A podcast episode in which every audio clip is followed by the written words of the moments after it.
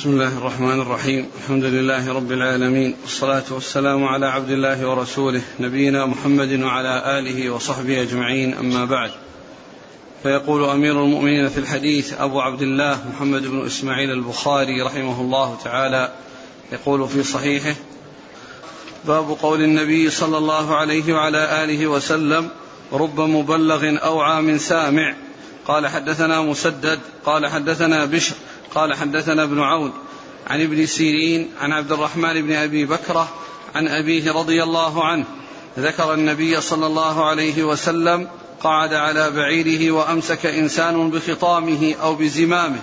قال أي يوم هذا؟ فسكتنا حتى ظننا أنه سيسميه سوى اسمه. قال أليس يوم النحر؟ قلنا بلى. قال فأي شهر هذا؟ فسكتنا حتى ظننا أنه سيسميه بغير اسمه. فقال أليس بذي الحجة؟ قلنا بلى. قال فإن دماءكم وأموالكم وأعراضكم بينكم حرام كحرمة يومكم هذا في شهركم هذا في بلدكم هذا. ليبلغ الشاهد الغائب فإن الشاهد عسى أن يبلغ من هو أوعى له منه. بسم الله الرحمن الرحيم. الحمد لله رب العالمين وصلى الله وسلم وبارك على عبده ورسوله نبينا محمد وعلى آله وأصحابه أجمعين. أما بعد فيقول الإمام البخاري رحمه الله باب رب مبلغ أو عام سامع. باب؟ نعم. قول النبي صلى الله عليه وسلم رب مبلغ أو عام سامع. باب قول النبي صلى الله عليه وسلم رب مبلغ أو عام سامع.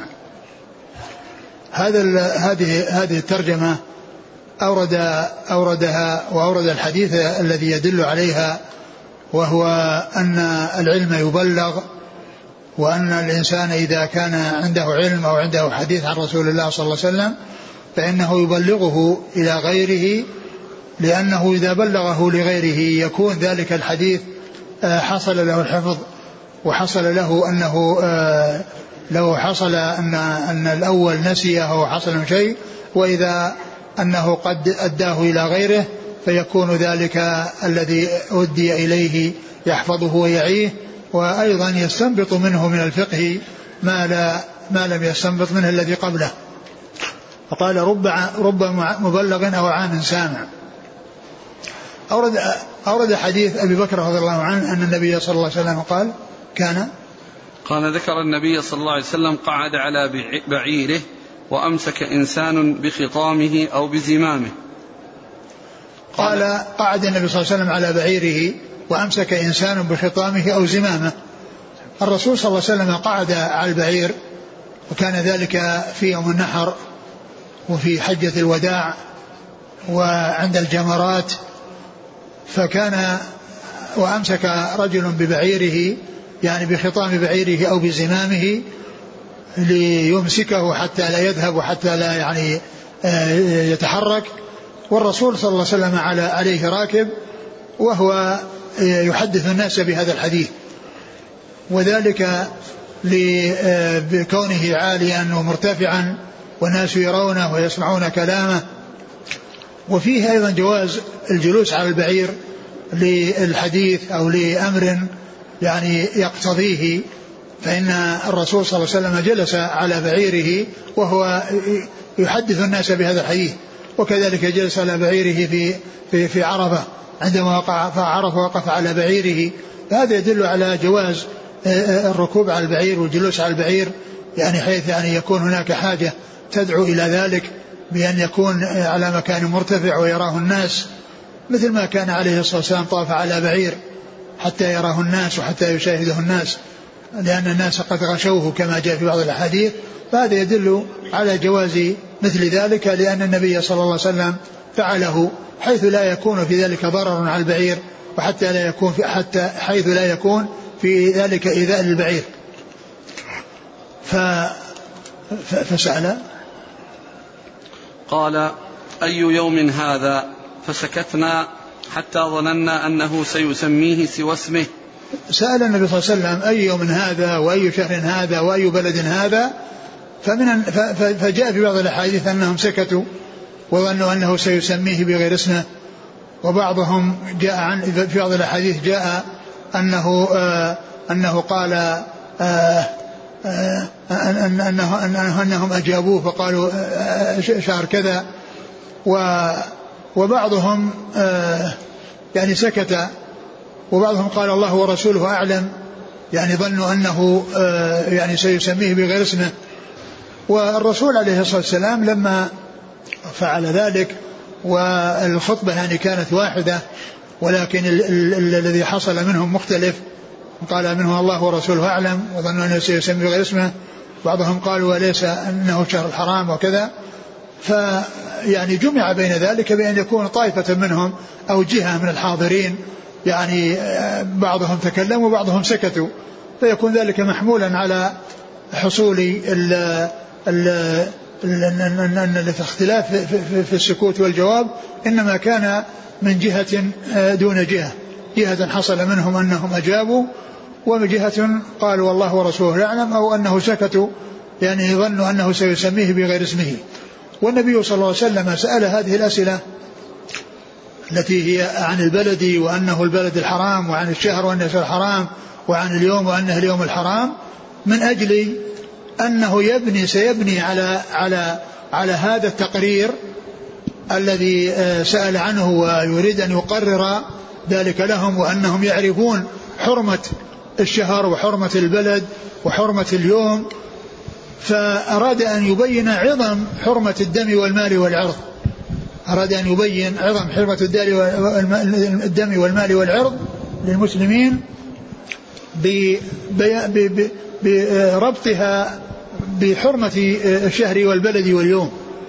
وهذا يدل على عظيم شأن آه، آه، قتل الأنفس والاعتداء على الناس المسلمين في أموالهم ودمائهم وكذلك في أعراضهم كل هذا يبين لنا خطورة يعني هذا الأمر. لأن النبي صلى الله عليه وسلم لما قرر لهم هذا الشيء وسألهم ويعني آه كان آه المقصود من ذلك أن ينتقل بعد ذلك إلى تقرير شيء مهم. قال إن دماءكم وأموالكم وأعراضكم عليكم حرام كحرمة يومكم هذا في شهركم هذا في بلدكم هذا. لأن هذا متقرر عندهم ولكنه سأل هذه الأسئلة حتى يعني يلفت أنظارهم إلى ذلك وحتى يعني يكون ذلك معلوما عندهم من جهة الإلحاق بالشيء الذي يريد أن يبينه بالشيء الذي هم قد عرفوه من قبل والذي آه، كانوا في الجاهلية يعني يعظمون البلد الحرام ويعظمون الشهر الحرام ويعظمون اليوم الحرام وهذا شيء مستقر عند الناس وجاء الإسلام وثبت ذلك وقرره فأراد عليه الصلاة والسلام أن يبين عظم حرمة آه، الدم والمال والعرض. يبين حرمة الدم والمال والعرض وأنه كما أن هذا حرام متقرر عندكم لا تترددون فيه فإن تحريم دمائكم وأموالكم فإنها عليكم حرام. كما أن هذا حرام وهذا حرام يعني البلد حرام واليوم حرام والشهر حرام كما أنه متقرر فإن هذا الذي ينبهون عليه هو آه، محرم كما أن ذلك محرم. إن دماءكم وأموالكم وأعراضكم عليكم حرام. والدماء سواء كان بالقتل أو بالجرح الاعتداء على الإنسان في نفسه سواء بقتله أو بجرحه وإظهار دمه بسبب جرحه فإن كل ذلك حرام سواء القتل وما دون القتل. يعني خروج الدم منه بقتل أو, أو بما دون القتل. وكذلك الأموال فإنها حرام أموال الناس على غيرهم حرام لا يجوز لهم أن يتعدوا عليها ولا أن يأخذوها بغير حق فإنها محرمة ولا يحل ولا يحل لإنسان أن يأخذ مال إنسان أو يصل إليه مال إنسان إلا بطيبة نفس منه. وكذلك الأعراض وهي وهي ما يتعلق على الإنسان يعني ويلحقه الذنب في نفسه أو في أو في أو, أو في نسبه أو في أصله.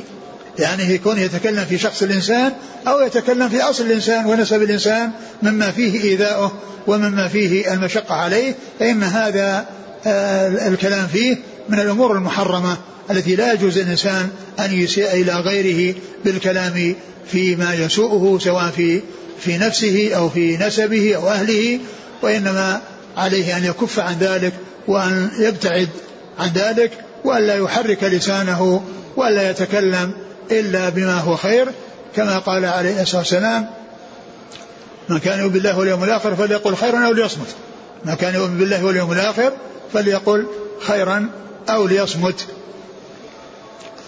ثم بعد ذلك بعدما قرر لهم هذا قال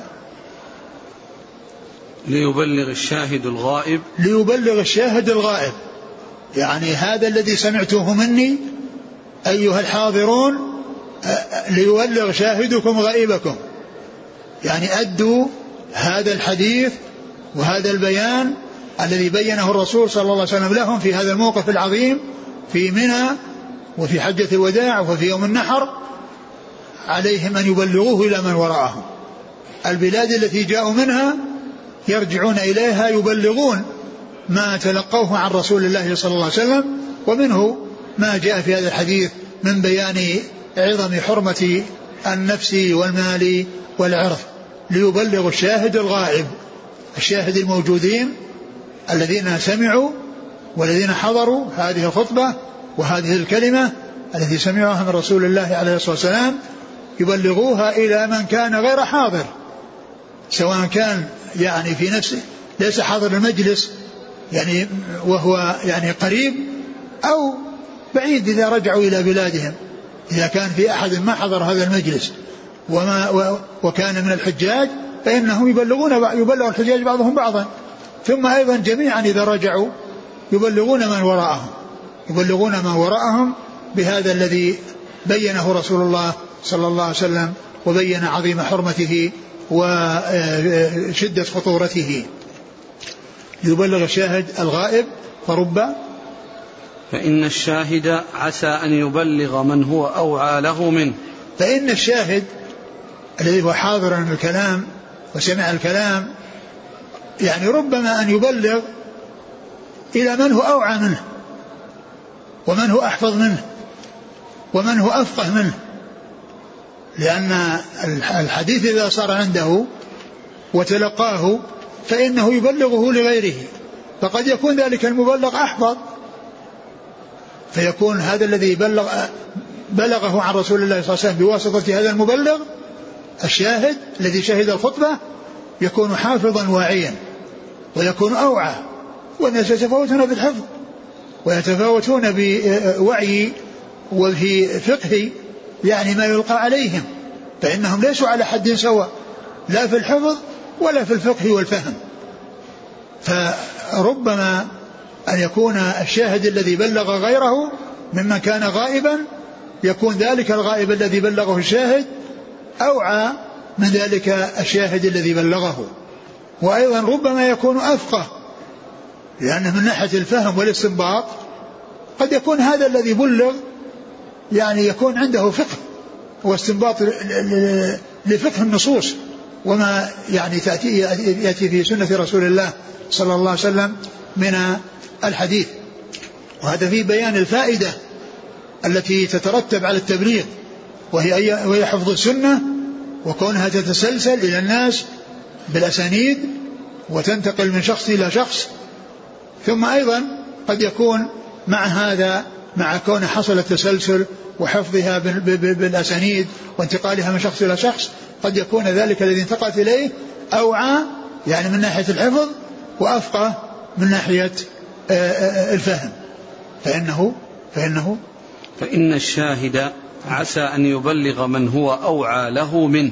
فإن الشاهد الحاضر الذي أمر بالتبليغ قد يبلغ من هو أوعى له منه.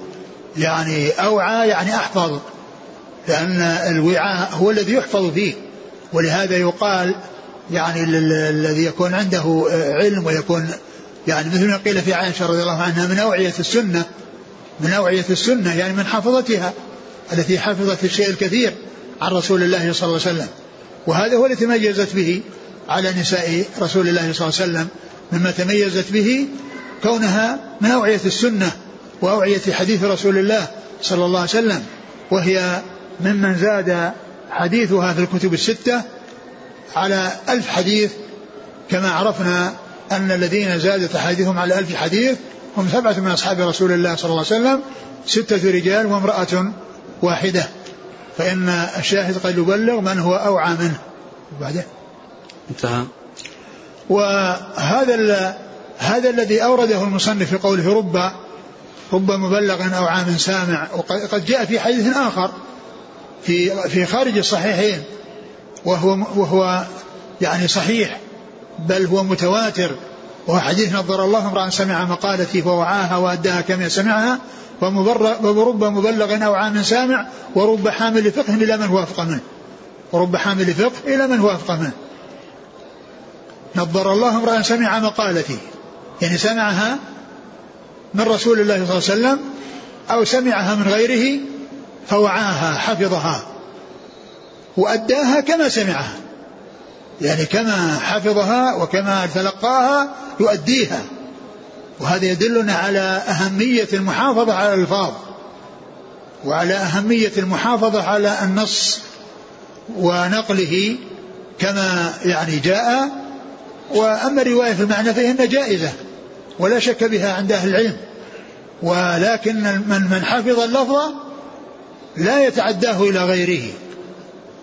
من حفظ اللفظ ف يعني لا ينبغي له أن يتعداه إلى غيره لكن من حفظ المعنى ولم يحفظ اللفظ فإنه يؤدي بالمعنى. اتقوا الله ما استطعتم. إذا لم يحفظ اللفظ وقد حفظ المعنى يؤتى بالمعنى. والرواية بالمعنى جائزة ولكن مهما أمكن المحافظة على ألفاظ الرسول صلى الله عليه وسلم والإتيان بها كما هي فإن هذا من الأمور المطلوبة التي لا ينبغي العدول عنها.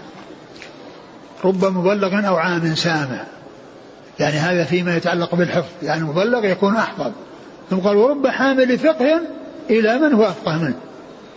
لأن يعني هذا الذي بلغ قد يستنبط من النصوص أو من هذه النصوص ما لم يستنبطه غيره. لأنهم يتفاوتون لو أعطي يعني أناس عدد من من طلبة العلم حديث ويقال اذكر الفوائد التي تستنبط من هذا الحديث. تجد هذا يستنبط يعني عشر فوائد وهذا يستنبط فائدتين وهذا يستنبط ثلاث وهذا يستنبط أربع يتفاوتون. فالفقه والفهم في النصوص هذا من الأمور المهمة وعلم الرواية والدراية مطلوب. علم الرواية وهو متون الأحاديث وأسانيدها وثبوتها والدراية التي هي الفقه. وكذلك ما يتعلق بالمصطلح فإن هذا من علوم الحديث وهذا من علم الدراية وهذا من علم الدراية ولكن الرواية هي المحافظة على النص. والبخاري رحمه الله كما عرفنا كتابه كتاب رواية ودراية فهو فيه الأحاديث المسندة إلى رسول الله صلى الله عليه وسلم وفيه الاستنباط في تراجمه وفيما يريده تحت التراجم من آثار وأقوال للصحابة تدل على آه، ما ترجم له المصنف من الفقه وكذلك ما يعني تشعر أو تدل عليه الأحاديث التي أوردها تدل عليه من الفقه. الحاصل أن الحديث الذي في الصحيحين في الصحيحين يعني فيه هذا الذي هو ليبلغ الشاهد الغائب ليبلغ الشاهد الغائب. ولكن الحديث الآخر الذي في غير الصحيحين ولكنه ثابت ومتواتر وقد جاء عن أكثر من عشرين صحابيا وهو الذي أوله نظر الله من سمع مقالته بألفاظ متعددة وفي آخره رب حامل فقه رب مبلغ أو عام سامع ورب حامل فقه إلى من هو أفقه منه. اقرأ حديث عن أبي بكرة رضي الله عنه أنه ذكر النبي صلى الله عليه وسلم قعد على بعيره وأمسك إنسان بخطامه أو بزمامه قال أي يوم هذا؟ فسكتنا حتى ظننا أنه سيسميه سوى اسمه. قال أليس يوم النحر؟ قلنا بلى. قال فأي شهر هذا؟ فسكتنا حتى ظننا أنه سيسميه بغير اسمه. فقال أليس بذي الحجة؟ قلنا بلى.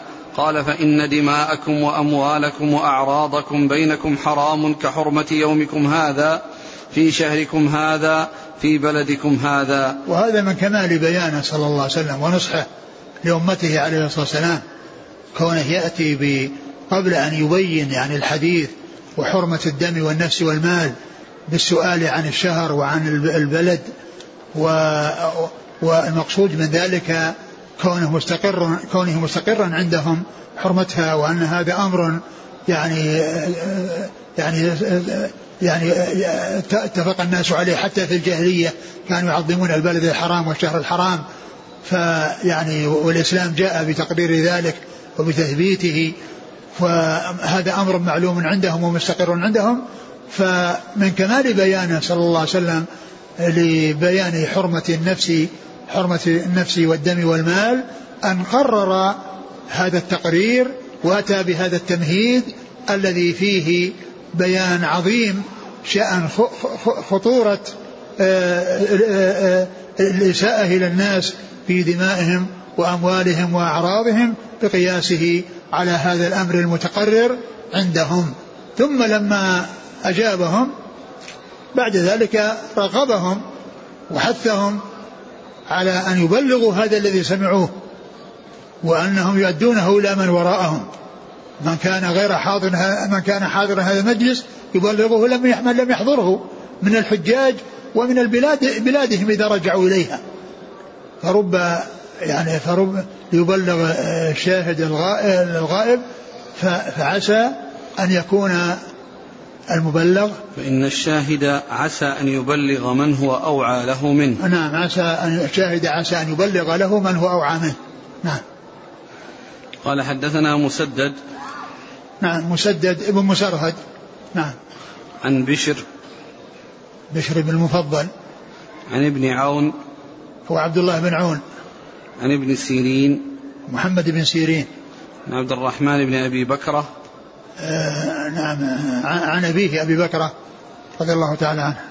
وأبو بكرة هو نفيع بن الحارث. الاسناد كله بصريون. نعم. رجاله بصريون. نعم. مسدد وبشر وأبو وابن عون وابن سيرين و عبد الرحمن بن أبي بكرة. وعبد الرحمن بن بكرة وأبوه. نعم. قال رحمه الله تعالى باب العلم قبل القول والعمل. لقول الله تعالى فاعلم أنه لا إله إلا الله. فبدأ بالعلم وأن العلماء هم ورثة الأنبياء ورثوا العلم من أخذه أخذ بحظ وافر ومن سلك طريقا يطلب به علما سهل الله له طريقا إلى الجنة.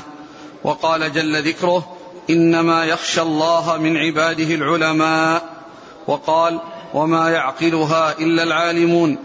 وقالوا لو كنا نسمع أو نعقل ما كنا في أصحاب السعير. وقال هل يستوي الذين يعلمون والذين لا يعلمون؟ وقال النبي صلى الله عليه وعلى آله وسلم من يرد الله به خيرا يفهمه. وإنما العلم بالتعلم. وقال أبو ذر لو وضعتم الصمامة على هذه وأشار إلى قفاه ثم ظننت أني أنفذ كلمة سمعتها من النبي صلى الله عليه وسلم قبل أن تجيزوا علي لأنفذتها. وقال ابن عباس كونوا ربانيين حلماء فقهاء. ويقال الرباني الذي يربي الناس بصغار العلم قبل كباره. ثم قال البخاري رحمه الله باب القول قبل القول والعمل. يعني هذا يبين يعني آه، تقدم العلم على غيره وسبقه لغيره. وأن التعلم مطلوب أولا والعلم مطلوب أولا وذلك أن العلم يبنى عليه القول والعمل. وإذا لم يكن هناك علم فإنه يحصل الخلل في القول وفي العمل حيث لا يكون مبنيا على علم. لكن إذا كان مبنيا على علم يعني يكون القول سديدا والعمل يعني على صواب لأنه مبني على هدى وعلى علم آه، عن الله وعن رسوله صلى الله عليه وسلم. وهذا يدل على أهمية العلم والاشتغال به وأن الإنسان يتعلم ويعمل بعلمه ويكون قوله مبنيا على علم وعمله مبنيا على علم فالعلم مقدم على القول والعمل. لأنه إذا أتي بالعمل وبالقول بدون علم يعني يحصل فيه الخطل ويحصل فيه الخلل لكنه إذا كان عرف الحق والهدى ثم تكلم به وعمل به فإن السداد والسلامة إنما تكون في ذلك. باب العلم قبل القول والعمل. ثم ذكر يعني بعض الأحاديث والآيات والآثار التي تتعلق بالموضوع فقال لقول الله تعالى فاعلم أنه لا إله إلا الله. لقول الله عز وجل لقول الله؟ نعم. لقول الله فاعلم أنه لا إله إلا الله واستغفر لذنبك. فإنه بدأ بالعلم بقوله فاعلم أنه لا إله إلا الله. وذلك أن الإنسان يعلم يعني آه، الحق والهدى سواء كان في أصول الدين أو في فروعه وسواء كان ذلك فيما يتعلق بالعقائد أو بالعبادات أو بالأفعال والمعاملات كل ذلك مطلوب فيه العلم وأن يتقدمه العلم لأن لأن القول يكون في ذلك على هدى والعمل يكون في ذلك على هدى بخلاف ما إذا لم يكن العلم موجودا فقد يحصل العمل على جهل وضلال وقد يكون القول يحصل على جهل أيضا فيكون يعني سيئا ويكون ضارا وليس بنافع ولكن ولكنه يكون مفيدا مفيدا ويكون معتبرا إذا سبقه العلم. ولهذا يقول الله عز وجل قل هذه سبيلي أدعو إلى الله على بصيرة. هذه سبيلي أدعو إلى الله على بصيرة.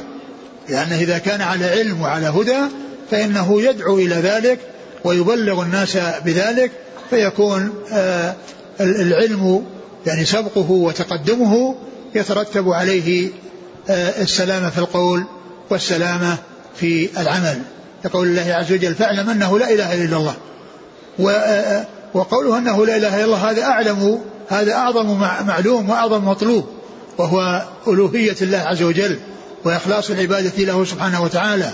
وهذا هو الذي أرسل الله له الرسل أرسل الله به الرسل وأنزل به الكتب وهو عبادة الله وحده لا شريك له. كما قال الله عز وجل ولقد بعثنا في كل أمة رسولا أن اعبدوا الله واجتنبوا الطاغوت وقال وما أرسلنا من قبلك من رسول إلا نوحي أنه أنه لا إله إلا أنا فاعبدون أنه لا إله إلا أنا فاعبدون. فهذا أعلم هذا أعظم معلوم وأعظم مطلوب الذي هو معرفة حق الله عز وجل وعبادته في ألوهيته وفي ربوبيته وفي وفي أسمائه وصفاته. يعني معرفة الله بربوبيته وألوهيته وأسمائه وصفاته. والألوهية وتوحيد الألوهية هو الأساس الذي أخبر الله عز وجل في الكتاب بأنه أرسل الرسل من أجله وأنزل الكتب من أجله ولقد بعثنا في كل أمة رسولا مهمة الرسول أن اعبدوا الله واجتنبوا الطاغوت. مهمة كل رسول اعبدوا الله واجتنبوا الطاغوت. وما أرسلنا من قبلك من رسول إلا نوحي إليه أنه لا إله إلا أنا فاعبدون. لقول الله عز وجل أنه لا إله إلا الله واستغفر لذنبك. نعم. وأن العلماء هم ورثة الأنبياء ورثوا العلم.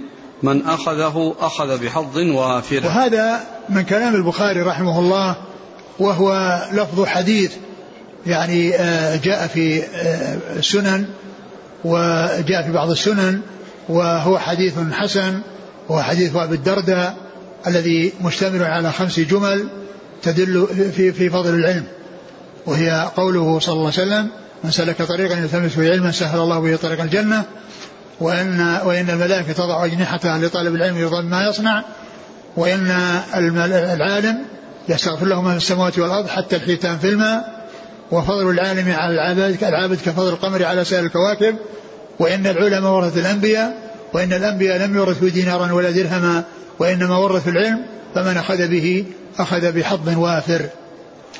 هذا الكلام الذي أورده البخاري في هذا الباب ولم ينسبه إلى الرسول صلى الله عليه وسلم لا يعتبر من المعلقات لأنه ما قال قال رسول الله عليه الصلاة والسلام حتى يكون معلقا وإنما أتى به بلفظ الحديث دون أن يضيفه إلى النبي صلى الله عليه وسلم وهذا إشارة إلى إلى أن هذا الكلام وهذا وهذا اللفظ أنه آه، حق وأنه مستقيم ولكنه ما نص على إسناده للرسول عليه الصلاة والسلام لا لا لا مسندا ولا معلقا.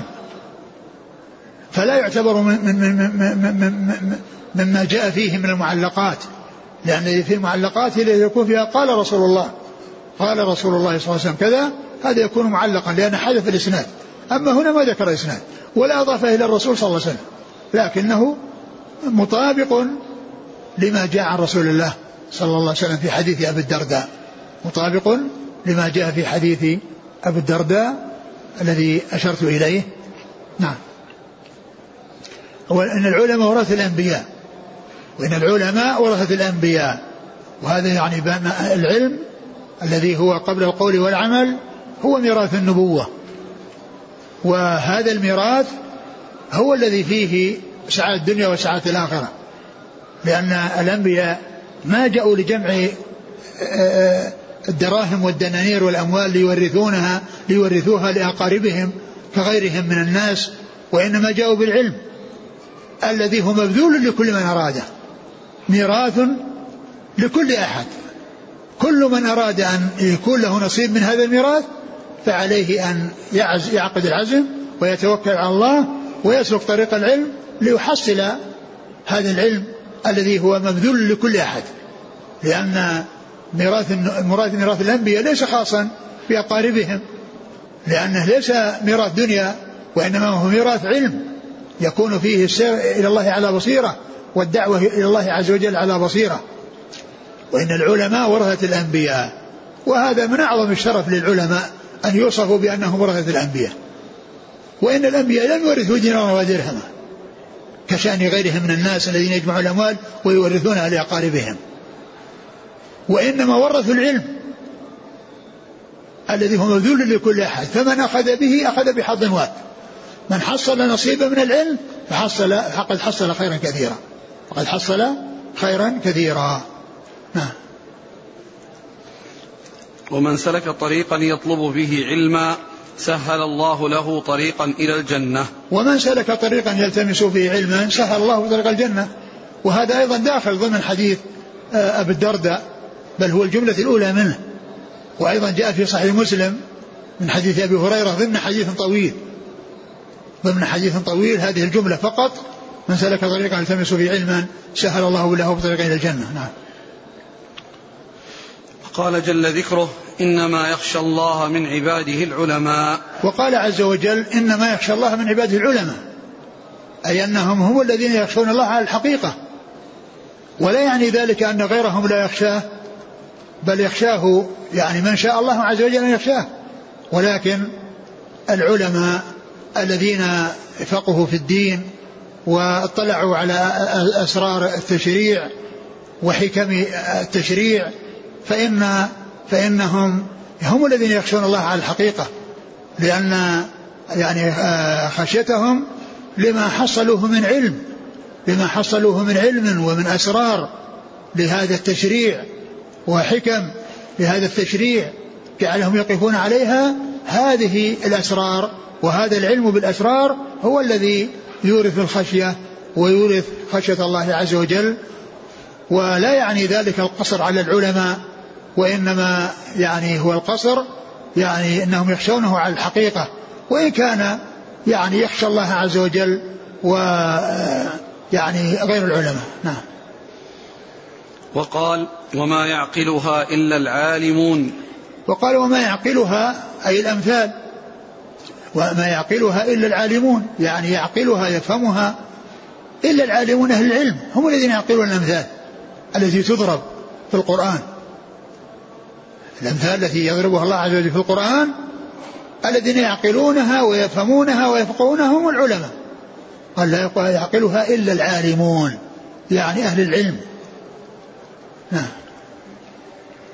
وقالوا لو كنا نسمع أو نعقل ما كنا في أصحاب السعير. يعني وقالوا أي الكفار في, في, في النار لو كنا نسمع ونعقل ما كنا في أصحاب السعير. يعني لو كان استعملوا عقولهم في يعني آه يعني آه الوصول إلى ما ينقذهم من الوقوع في النار وذلك بأن يعلموا ويعرفوا الحق فيعملوا به لا سلموا أن يكونوا من أصحاب السعير. لكنهم ما أخذوا سلكوا هذا المسلك ولم يعني يعقلوا يعني عن الله شرعه وعن الله أمره ونهيه فصار مآلهم ونصيبهم ونهايتهم إلى أن يكونوا من أصحاب السعير لأنه لو كان عندهم عقول يعقلون بها ويعلمون الحق ويأخذون ويسلكون طريق الرشد والسداد لسلموا ولكنهم آه، سلكوا هذا المسلك الذي أرداهم وأوصلهم إلى ما هم فيه. نعم. وقال هل يستوي الذين يعلمون والذين لا يعلمون؟ وقال هل يستوي الذين يعلمون والذين لا يعلمون؟ إنهم لا يستوون. لا يستوي من هو عالم وجهول. لا يستوي من هو عارف بالحق يعني يعمل به على بينة ويدعو غيره على بصيرة ومن هو جاهل بالحق. لا يعرف الحق فيعمل به ولا يدعو إليه. وإنما عنده الجهل. وقد يعبد الله وقد تكون عبادته لله عز وجل على جهل وضلال. نعم. وقال النبي صلى الله عليه وسلم من يرد الله به خيرا يفهمه. وقال عليه الصلاة والسلام من يرد الله به خيرا يفهمه. وهذه قطعة من حديث أورده البخاري في مواضع وسيأتي بعد ذلك بباب وجاء في لفظ يفهمه ولفظ يفقهه. الحديث جاء بلفظ يفقهه وجاء بلفظ يفهمه وهو موجود عند البخاري باللفظين. وهنا أورد هذه القطعة يعني هنا معلقة ولكنها موصولة عنده في آه، في أماكن أو مكان آخر من صحيحه حيث أورد الحديث مسندا في عدة مواضع وفيه هذه هذه الصيغة أو هذا اللفظ الذي في بلفظ يفهمه وفي بعضها يفقهه. وإنما العلم بالتعلم. وإنما العلم بالتعلم. العلم يكون بالتعلم يحصل بالتعب والنصب. ما يحصل بكون الإنسان يخلد إلى الراحة ويريد أن يحصل العلم العلم بالتعلم. الإنسان ولهذا قال من سلك طريقا يلتمس فيه علما. يعني فيه تعلم. ما هو الإنسان يعني يتركه خلاص إذا كان عندي علم يأتيني؟ العلم يأتي بالتعب والنصر يقول يحيى بن أبي كثير اليمامي لا يستطاع العلم براحة الجسم. لا يستطاع العلم براحة الجسم. العلم يحتاج إلى تعب ويحتاج إلى نصب وإلى مشقة وإلى يعني بذل النفس والنفيس للحصول إليه. هو يحصل بهذا. أما الإخلاد إلى الراحة ما, ما ليس من ورائه نتيجة. كما قال الشاعر الجد بالجد والحرمان بالكسل. الجد بالجد والحرمان بالكسل فانصب تسب عن قريب غاية الأمل الجد الحظ والنصيب بالجد الجد والاجتهاد. والحرمان بالكسل. الحرمان نتيجة للكسل. الكسل يورث الحرمان والجد الذي هو الجد والاجتهاد يورث الجد الذي هو الحظ والنصيب. الذي هو الحظ والنصيب. فلا بد من التعب ولا بد من النصب والإنسان الذي يريد أن يحصل علما بلا تعب لا يحصل شيئا. الإنسان الذي يريد أن يحصل علما بدون تعب وبدون نصب لا يحصل شيئا. العلم بالتعلم. وهذا أيضا جاء في بعض الأحاديث في بعض الألفاظ. يعني بهذا اللفظ إنما العلم بالتعلم. يعني أن العلم لا يأتي وحيا ولا يأتي إلهاما من غير معالجة ومن غير آه، سبب ومن غير تعب وغير نصب وإنما يحصل بالتعلم والصبر عليه.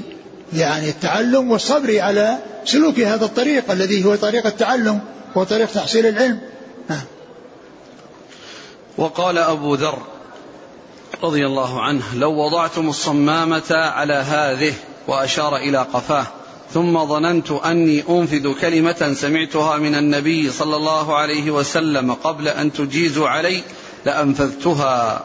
وهذا بيان يعني ما كان عليه الصحابة من الاهتمام بالسنة وإبلاغها وأن ما سمعوه من رسول الله صلى الله عليه وسلم يبلغونه ويؤدونه إلى من بعدهم ولهذا قد حفظ الله بأصحاب رسول الله صلى الله عليه وسلم الدين ووصلت ووصل إلى الناس الكتاب والسنة عن طريقهم فهم الواسطة بين الناس وبين رسول الله صلى الله عليه وسلم ما عرف الناس حقا ولا هدى إلا عن طريق الصحابة رضي الله عنهم وأرضاهم فهم السباقون إلى كل خير والدالون على كل خير رضي الله عنهم وأرضاهم فهو يخبر بأنه يعني يبلغ ما سمع من رسول الله صلى الله عليه وسلم وأنه لو حصل له ما حصل يعني من أنه يعني يقتل وأنه يعني قبل أن يقتل يستطيع أن يبلغ كلمة سمعها من رسول الله صلى الله عليه وسلم فإنه يبادر إلى ذلك ولا يتأخر وكل ذلك لبيان الحرص على تبليغ ما تلقاه من رسول الله صلى الله عليه وسلم. والصمامة هي السيف. يعني لو وضع على قفاه يعني على على على على رقبته على قفاه من خلفه فإن و, و يعني ظن أنه ينفذ كلمة قبل أن يحصل له آه، القتل فإنه يبادر إلى إبلاغها. يعني معنى هذا أنهم يبلغون ذلك في جميع أحوالهم في شدتهم ورخائهم. نعم. وقال ابن عباس رضي الله عنهما كونوا ربانيين حلماء فقهاء. وقال ابن عباس كونوا ربانيين حلماء فقهاء. في بعض الألفاظ حكماء فقهاء. يعني عندهم حلم وحكمة وعلم وفقه. فيعني هذا هذا بيان للرباني. يعني الرباني نسبة إلى الرب و أو إلى التربية. وفسرها بأنهم يعني حلماء فقهاء أو حكماء فقهاء. يعني عندهم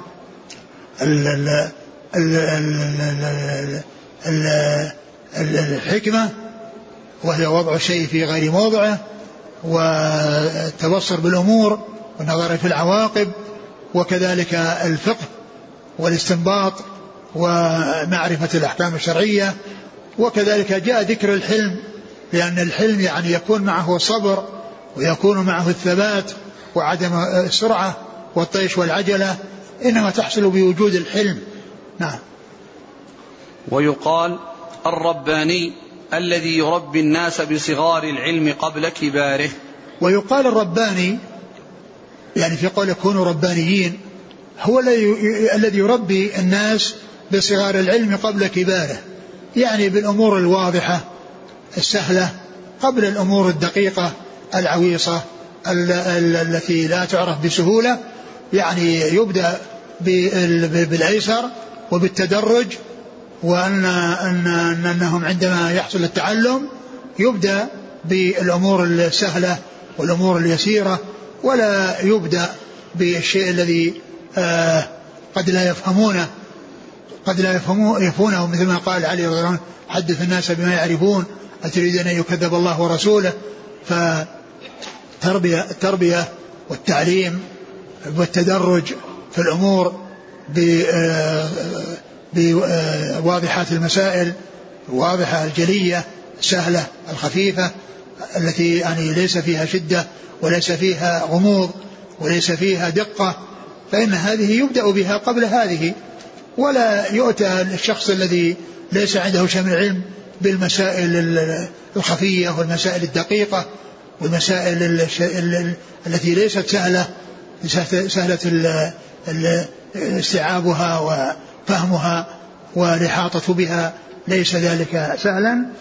يعني يبدأ بصغار المسائل قبل كبارها يعني بالواضح الجلي دون الخفي. قال رحمه الله وجاء وذكر الحافظ بن حجر عن ابن الأنباري أنه قال الرباني هو يعني لا قال لا يكون المرء ربانيا حتى يكون عالما عاملا معلما.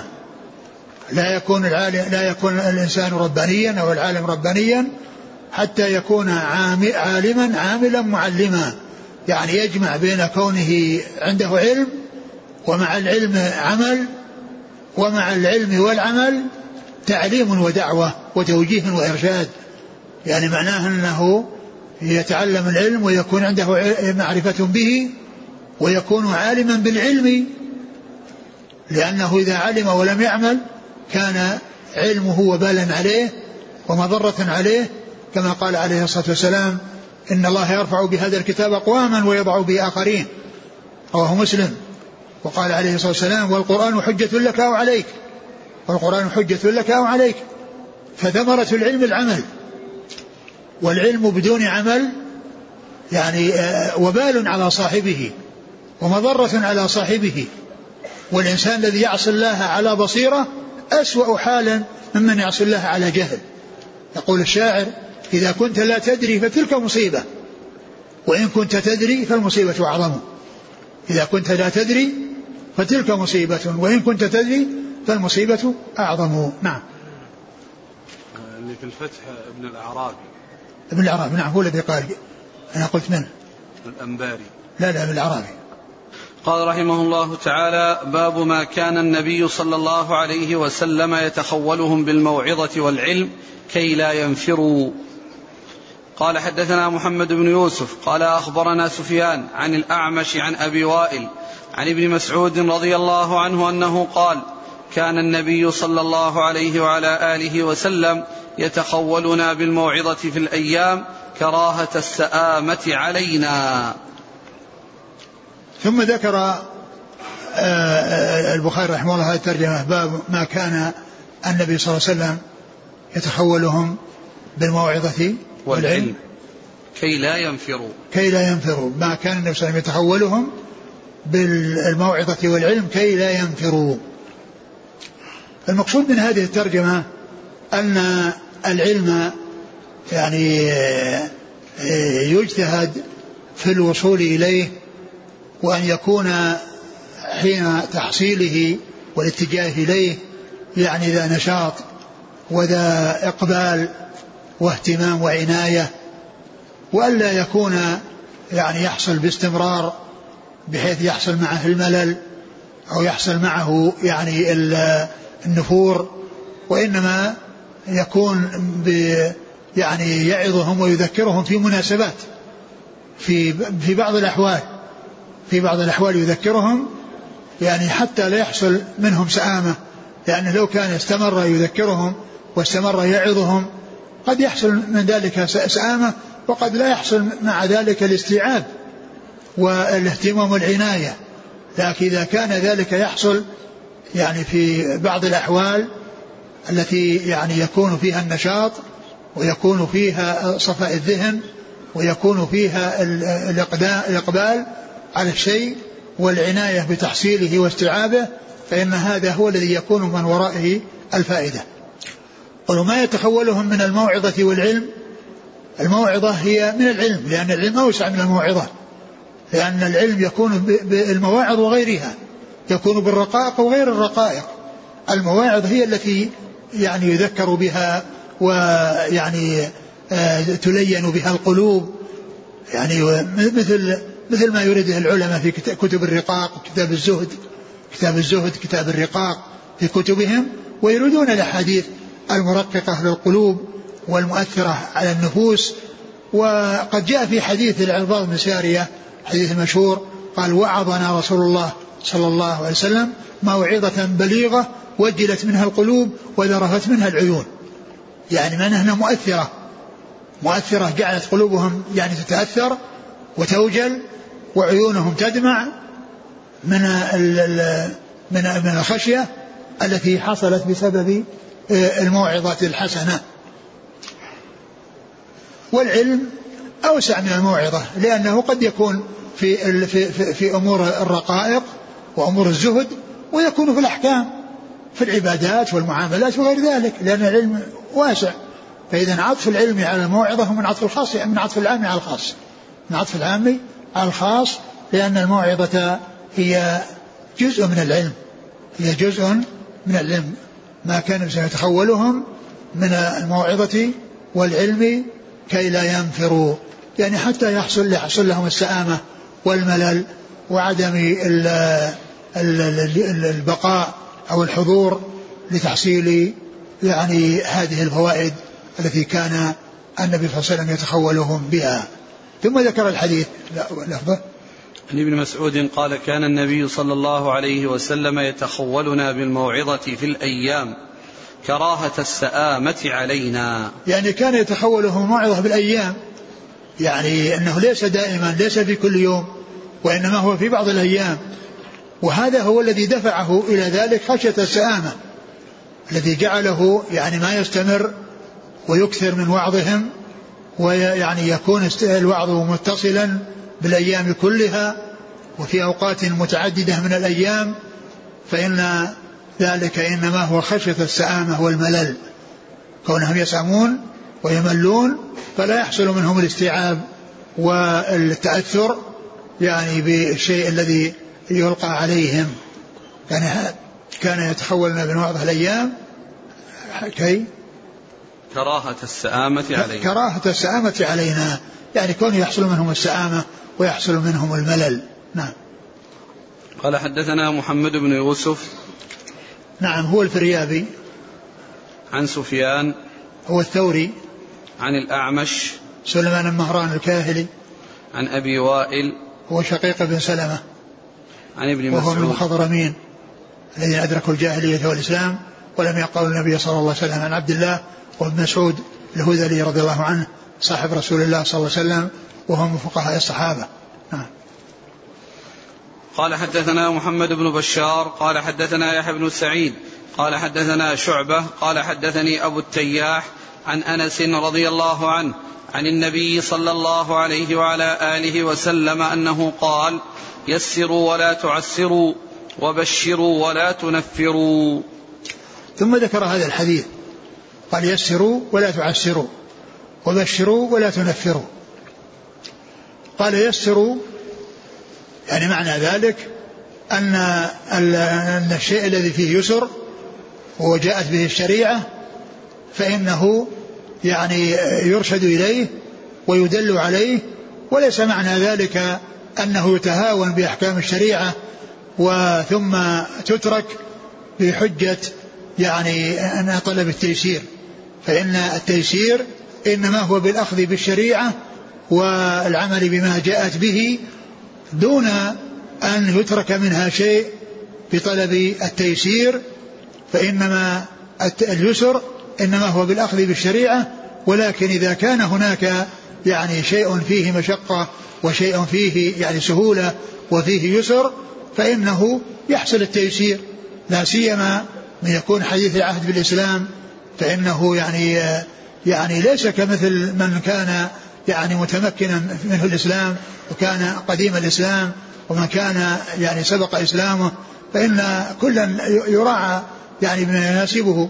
لكنه ليس معنى ذلك أن أنه يتهاون في أحكام الشريعة ويترك ما يترك منها ويؤخذ ما يؤخذ يؤخذ بحجة التيسير فإن هذا ليس هو الذي يعنيه كلام الرسول صلى الله عليه وسلم. ثم أكد ذلك في قوله ولا تعسره لأن التيسير يقابله التعسير فكان في ذلك تأكيدا للتيسير قال يسروا ولا تعسروا يسروا ولا تعسروا. فإن التعسير مقابل التيسير. ولهذا أرشد يعني كأنه أمر بالتيسير مرتين. مرة بقوله يسروا ومرة أكده بقوله ولا تعسروا مرة أكده بقوله ولا تعسره ولا تعسره. ثم قال وبشروا ولا تنفروا التبشير هو ضد الإنذار وقد جاء كثيرا البشارة والنذارة ولكنه هنا قال ولا تنفروا يعني بشروا ولا تنفروا. يعني يعني آه لا يحصل منهم الشيء الذي يعني يجعل الناس يعني آه آه يفرون عن الحق أو أنهم يقصرون بالحق وإنما عليهم أن يبشروهم بالخير ويدلهم عليه. لكن لا يعني ذلك أنهم يراقبونهم في أحاديث الوعد ويجعلوهم يعني يتكلون عليها فإن لا بد من مراعاة نصوص الوعد والوعيد. والله تعالى يجمع بينهما. يجمع بين وليس معنى التبشير أن الناس تجمع لهم الأحاديث التي فيها يعني الترغيب و يعني كثرة الجزاء والثواب ودون أن يبين لهم الجانب الآخر. الذي هو الوعيد فإنه يبين الوعد والوعيد والأخذ ب آه، يعني فيما يتعلق بالرجاء وفيما يتعلق بالوعي الوعد يعني هذا يترتب عليه آه، الوقوع في المحرمات كما حصل للمرجئة الذين غلبوا نصوص الوعد وأهملوا نصوص الوعيد ويقابلهم الخوارج والمعتزلة الذين غلبوا نصوص الوعيد وأهملوا نصوص الوعد. والحق هو الوسط والجمع بينهما يعني بين هذا وهذا. وقد جاء في القرآن الكريم الجمع بينهما. الأبرار لفي نعيم وإن الفجار لفي جحيم. وكذلك اعلموا الله شديد العقاب وأن الله غفور رحيم. نبئ عبادي أنني غفور رحيم وأن عذابي هو العذاب الأليم. وإن ربك لذو مغفرة للناس على ظلمهم وإن ربك لشديد العقاب. فالله تعالى يجمع بين الترغيب والترهيب.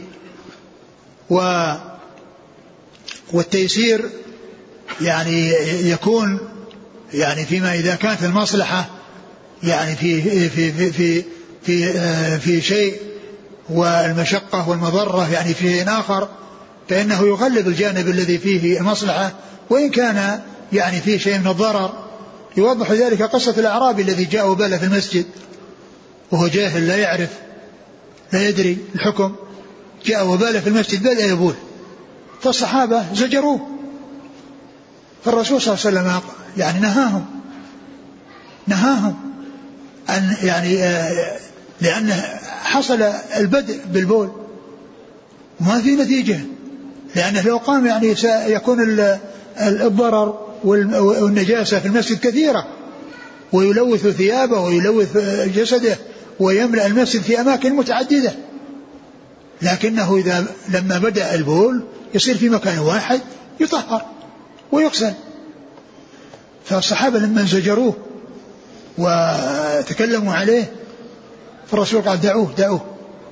ثم قال إنما يعني صبوا عليه سجلا من ماء أريقوا عليه سجلا من ماء يعني دلوا تطهره.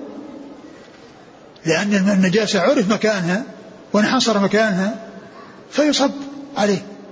لكن لو كان هرب بعد زجرهم يعني ملأ ثيابه وملأ جسده وملأ أماكن من المسجد قد لا يستطاع آه، آه، تنظيفها إلا بغسل مساحة كبيرة من المسجد أو تنظيف كبير المسجد.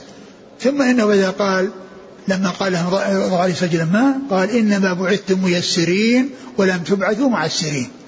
إنما بعثتم ميسرين ولم تبعثوا معسرين.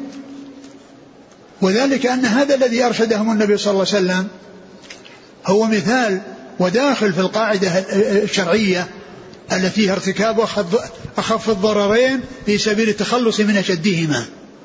ارتكاب أخف الضررين في سبيل التخلص من أشدهما. لأن هناك ضرران. ضرر وهو البول في مكان معين وضرر أشد منه وهو انتشار البول في أماكن كثيرة من المسجد. فلما بدأ بالبول يرتكب الأخف. كونه يبول في مكانه. خلاص. وقعت في الواقع. انتهى. يعني يحصر البول في مكانه يغسل. ثم قال احرقوا سجن ما انما بعثتم ميسرين ولم تبعثوا معسرين والله تعالى أعلم. وصلى الله وسلم وبارك على رسول الله محمد وعلى آله وأصحابه أجمعين. شوف الإسناد. الإسناد. هذا كله بصريون. يقول حدثنا محمد نعم كله بصريون. إسناد مسلسل بالبصريين. نعم. قال حدثنا محمد بن بشار نعم. عن يحيى بن سعيد وقطان عن شعبة نعم. عن أبي التياح نعم. عن أنس. نعم كلهم كلهم بصيرون نعم. جزاكم الله خيرا. وبارك الله فيكم. والهمكم الله الصواب. ووفقكم للحق. نفعنا الله بما سمعنا. وغفر الله لنا ولكم وللمسلمين أجمعين. آمين. أحسن الله إليك. الترجمة لما ذكر العلم. تعلمون أن العلم الآن يقام في كل يوم ولله الحمد. نعم. أي ترجمة لما قال با كان صلى الله عليه وسلم يتخولهم بالموعظة والعلم كي لا ينفروا لا هو هو يعني المقصود من ذلك كونه يحدث الناس لأن الناس يعني كما هو معلوم يعني فيه ناس يعني جاءوا لحاجات وجاءوا يصلون يمشون فإذا يعني وعظهم يعني وأطال الموعظة أو أنه وعظهم باستمرار قد يكون بعض الناس ما عنده يعني يعني استعداد إلى أنه يعني يكون يعني موجود أو أنه يبقى. لكن إذا حدد أوقات وهم يأتون يعني يرغبون بطلب منهم والعلم يعني كثير وواسع ويحتاج إلى وقت وهذا ليس مجرد يعني موعظة وإنما هو علم والحديث يتخولهم بالموعظة وأما العلم جاء ذكره استنتاجا لكنه آه، يعني آه، كونه يكون في أوقات معينة مخصصة يعني للعلم وغير غيرها يكون لغير العلم هذا لا بأس به والحاجة تدعو إليه لأنه لو كان اقتصر على يوم واحد في الأسبوع يتعلم الناس فيه وبقية الأيام بقية الأيام لو ما راحت في العلم تروح بغير العلم وقد تذهب في في غير مضرة لا سيما في هذا الزمان الذي كثرت فيه الصوارف. وكثرت فيه الشواغل وإذا لم يشغل بالخير مجالات الشر واسعة. يعني يضيع الوقت فيها فيحصل التضرر. فإذا يعني آه، كان طلاب العلم يعني يأتون لأوقات معينة من أيام من يومهم ليتعلموا فإن ذلك لا بأس به. أقول لا بأس به يعني أما كونه يعظ الناس وإذا صلوا الناس يعني يعظهم قد يكون بعضهم صاحب حاجة قد يكون بعضهم يعني ما يستطيع أن يجلس. نعم. يقول آه، في أول الحديث رب مبلغ أو من سامع يقول ألا يمكن أن يفهم من هذه النصوص أن ربما يأتي من بعد زمان الصحابة رضي الله عنهم من يفهم بعض المسائل على وجه أتم مما فهمه الصحابة؟ آه، نعم يعني الصحابة كما هم معلوم ليسوا على حد سواء. يعني الصحابة فيهم الذي ليس عنده إلا الحديث الواحد وفيهم الذي ليس عنده شيء من الحديث يعني وفيهم الذي عنده الأحاديث الكثيرة وفي صحابة لا يعرف لهم أحاديث. لكن يعني لا يعني ذلك أن أي واحد من الصحابة أي واحد من الصحابة يكون أفقه وأحفظ من أي واحد من التابعين لا يقال هذا. لكن يقال أي واحد من الصحابة أفضل. من أي واحد من التابعين لشرف الصحبة. لكن مسألة العلم الصحابة يتفاوتون في العلم والتابعون يتفاوتون في العلم وقد يكون في بعض الصحابة يعني يعني من لا يكون عنده الحفظ التام والفقه التام الذي يكون عند بعض التابعين. لكن هذا لا يؤثر. الله عز وجل يعني يعني قسم الأفهام وقسم هذا على الناس. لكن الفضل حاصل للصحابة لتشرفهم برؤية الرسول صلى الله عليه وسلم وصحبته. لكن أي واحد منهم يكون أفقه وأحفظ من أي واحد من التابعين؟ لا, لا يقول هذا أحد. لكن لا يقال إن في التابعين من هو أفضل من بعض الصحابة. بل أي واحد من الصحابة أفضل من أي واحد من التابعين. لكن لا يقال أي واحد من الصحابة أعلم من أي واحد من التابعين أو أحفظ من أي واحد من التابعين. أو أفقه من أي واحد من التابعين لا يقال هذا.